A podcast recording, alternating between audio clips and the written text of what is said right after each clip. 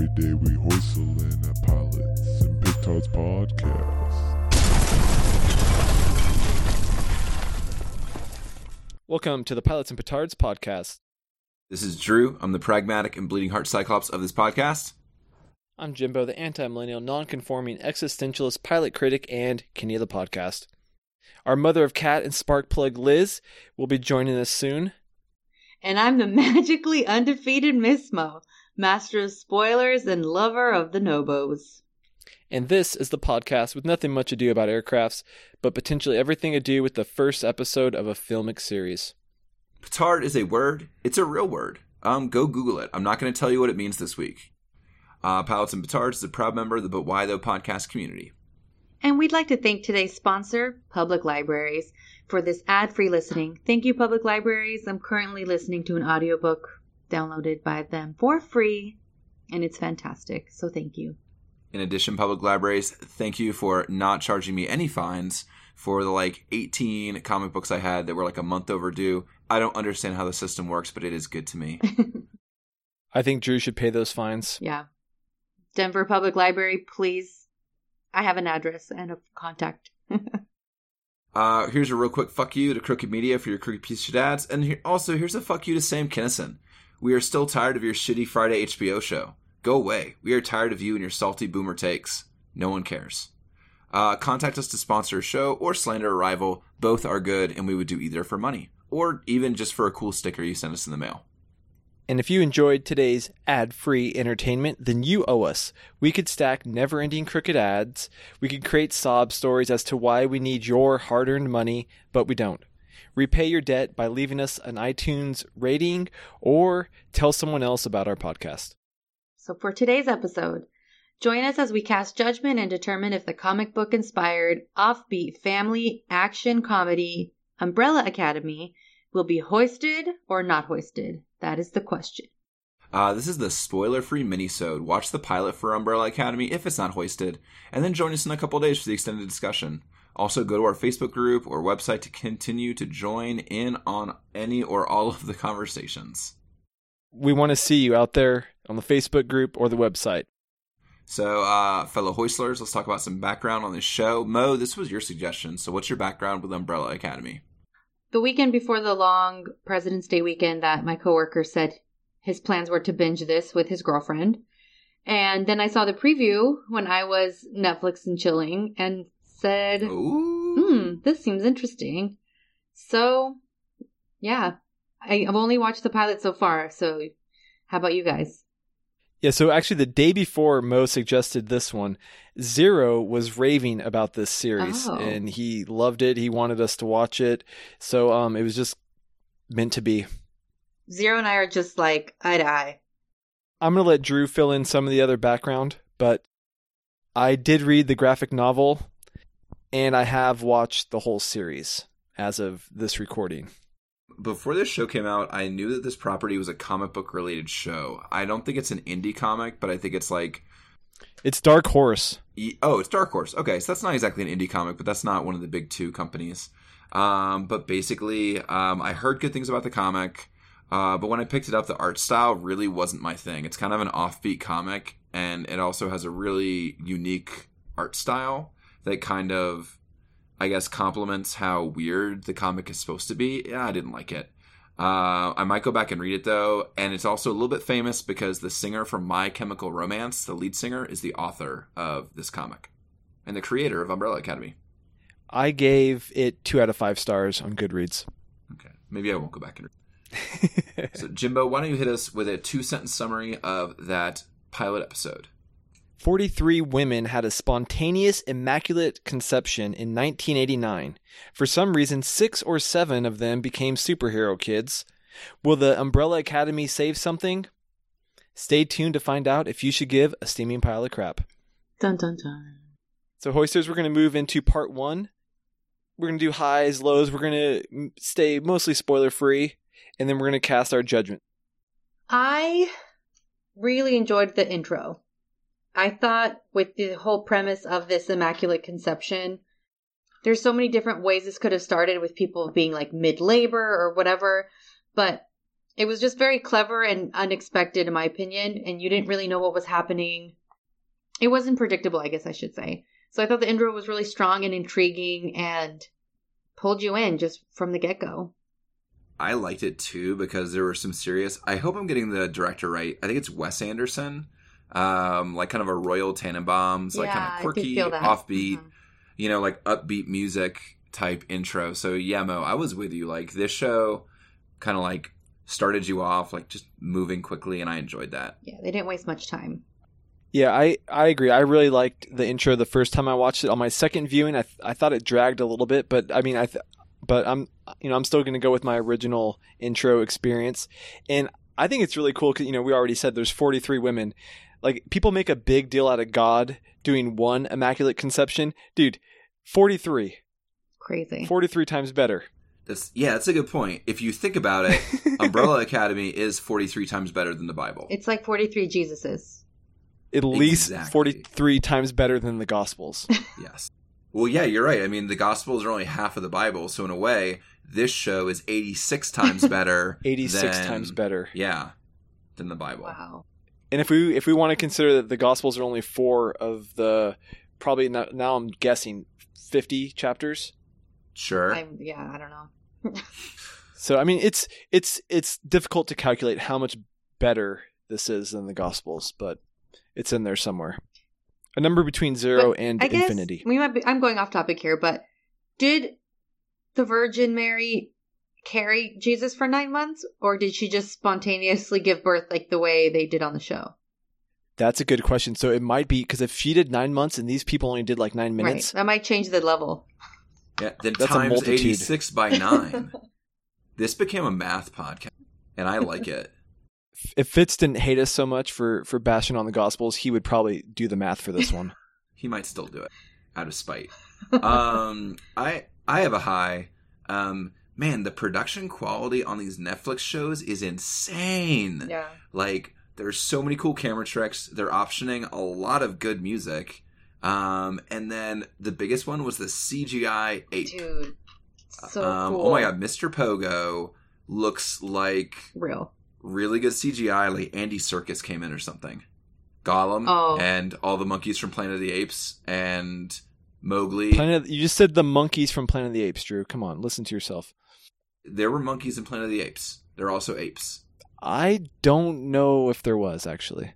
Ah, they were told in in the remake with Matt Reeves. There's totally monkeys. There's an orangutan who hangs out. It's not all just An orangutan is an ape, dude. Yeah, it's a different type of ape. That's like calling a human a monkey. Human is a monkey. We DNA is have- remarkably we close. have a shared ancestor. There we go. Jimbo, do you want to talk about the ape? No, Pogo was so cool though. I was gonna make make a comment about the um, quality of, of uh, the show. Our buddy Jack Wilson from the History of Literature podcast recently did a, an episode on the Oscars, and his guest was talking about how kind of the Oscars of for this decade, like the movies suck, and they're saying because like streaming is kind of taking away like a lot of those like really cool things that the 70s movies were doing is kind of some of the stuff that the streaming services are starting to pick up. So I think there is may- maybe a shift in in entertainment where we're going to see like really high production value from these streaming sites. Roma was on Netflix. Roma was really great. for Best Picture. That was good. Oh, I want to watch it. Is it a It's, downer? it's yeah, it's a very it's like very much a sto- like a story, not too much action and just emotional, but beautiful. Hmm. It's beautiful. It's like heart. So it's it's like an Oscar-ish movie. All right, who's got a low point? I have a few low low points. I'm going to say Luther, Diego, Allison, and Vanya. Like all of them, all all of them. Ex- Half the family. Yeah. Who who does that leave? Who you think doesn't suck of the of the? it just leaves number five. And Klaus Klaus. doesn't suck. And number 5 oh, do- Klaus doesn't is suck. so Yeah. cool. Yeah, Klaus is and too five. real. No, you're not going to find them in my high points though. They're not high points. They just don't suck. Really, I like five and Klaus. They would be in my high points. Not for the pilot. Uh, spoiler: I've watched more of the show, and I like both of those characters. Well, they're not in your high their high points, To but go off of what um, you're saying, Jimbo, It's based on the pilot. Sorry, Mel. that's okay. The tension between the characters, instead of being like helping the plot along, that it actually makes me more disinterested in the characters and their dynamics, if that makes sense. I don't know, whatever happened in the past, obviously something happened, but the the way they fight is just annoying to me. The tension is just annoying. But that's the parts of those characters I didn't like Diego and the big one. Luther. Yeah, and that's I mean that's kind of all we have to go off. Like this the pilot, the characters they're introduced really well, I think, but they're not developed all that thoroughly, I guess, which is fine. It's, it is the pilot like we we introduce them and that's most important, but the development is all around their family tension and violence. I'll say this too. Um, when the Umbrella Academy kids are introduced in like the first episode, the powers are confusing. Like it's a really cool, like I think it's a really cool visualization of Allison's powers, but everyone else's powers are kind of hard to figure out. And then when they're all young kids, even though some of the kids are different ethnicities, like those masks and the uniforms make it hard to tell them apart. So yeah, the fighting wasn't very helpful if you were trying to figure out who is who. But I mean, I still liked the pilot. Yeah. Yeah, spoiler. I mean, it's it's a good pilot. All right, so this was a Jimbo high point. This is also a, um, one of my high points. Um, man, I love that scene where they're all dancing to that Tiffany song, and then Yeah. like they just pull back and pull back and pull back until you can see like the hollowed out inside of the house and every single character at the same time. That's got to be like lifted straight from the comic, but it's still a great shot. Yeah. I thought the same thing that this is just exactly some somewhere in the comic it's drawn. Yeah, dang it. You know what? I, d- I did just read that comic and I they definitely didn't dance like they did, but th- there must have been like a panel shot of that. Some of them had some pretty decent moves. I think Luther was struggling. So I actually went back and watched Tiffany's I think you're I think we're alone now music video because I was curious if they were actually doing a parody of it and not really. There was a couple mo- movements that some of the characters were doing that were similar to her in her music video, but her music video was like a typical 80s music video where it's just a singer hanging out places and like being a singer. nice. Not nice. It sucked. Oh, what? God, That music video is 80s, boring, dude. It, w- it will not be in the Petardar. I mean, I can piggyback off Drew. The the dance video part of the pilot was was really cool, even though if the, if that's all you watch, you like this show is going to be so cheesy. But but it but it was fun. Like it fit in well. Yeah, I'll say that. Like it it fit with the tone of the show and it kind of made everyone endearing, you know, because you're meeting a big cast of characters and they were all just kind of vulnerable. Like even Luther's like shitty dancing. I'll I'll, I'll say one more thing for uh, the highs. There's there's a lot of clues and there are a lot of details in the pilot episode that someone could come back to on like a rewatch that that make it that make it re, you know rewarding. Let me finish with with uh, my last low. There's two main conflicts. I like the second one, the the closing conflict. The first conflict or the you know the mystery conflict I don't like and we don't really have to elaborate on it if if you guys don't have anything to add. we can dive, dive deeper in, in the spoiler section. All right, so hoisters, we are going to move into the watch or rewatch. So I already mentioned I've already watched it. Is Mo going to watch it? Yeah, I've only watched the pilot, so we could record. I could record without bias, and you guys are gonna hit me hard with those spoilers. I can try and lay off you. Eh, it's all right. I mean, you know, I've I've done it to you all. but yeah, so I will be watching it. I'm on episode 8. I'm going to say this, listeners. I already watched the series, so I know this may sound a bit hypocritical, but I would recommend that you don't watch it. I think this series is everything I hate about TV and storytelling. Go. Keep going, Jimbo. Don't stop. I mean, the conflict between the characters are just so childish. Like all these, it seems like a 13 year old wrote the dialogue for our main characters. And then there's so much, there's so much like intentionally left out information. Like a character could very easily just like give one sentence of something they know. And then for some reason that makes absolutely no sense, they don't. And so all these conflicts are exaggerated by poor communication just over and over and over. And the whole series is just like a series of miscommunications to the point where it's like so annoying that I hate it. Fair Okay. enough. Yet, yet Jimbo watched the whole thing, listeners. Just I did. Remember this. Uh, There's I, reasons I'm why, watching so- the whole thing, and I did not hate it as much as Jimbo. I'm not. I'm not invested in. That's fine. I mean, no, anybody it's, watching yeah. it Some anyway. some people can get past those things. For me, it's so it's so difficult. But uh, yeah, you know, I watched it with Mrs. Nomalous, and Zero needed some interpretation help. So everything I watch is based off of Mrs. Nom- Nomalous and Zero. Uh, so Hoistlers, um, we are now at the part of the show where we are going to decide whether we're going to hoist this show, which is bad. Again, don't forget that definition of petard you looked up. Or we're going to not hoist this show. Good, we liked it. Jimbo, you gave us quite a soliloquy about the rest of the series. How do you feel about the pilot? The pilot is good. This this is a strong pilot. It's all downhill from here. It's not hoist. Not uh, hoist. Mo?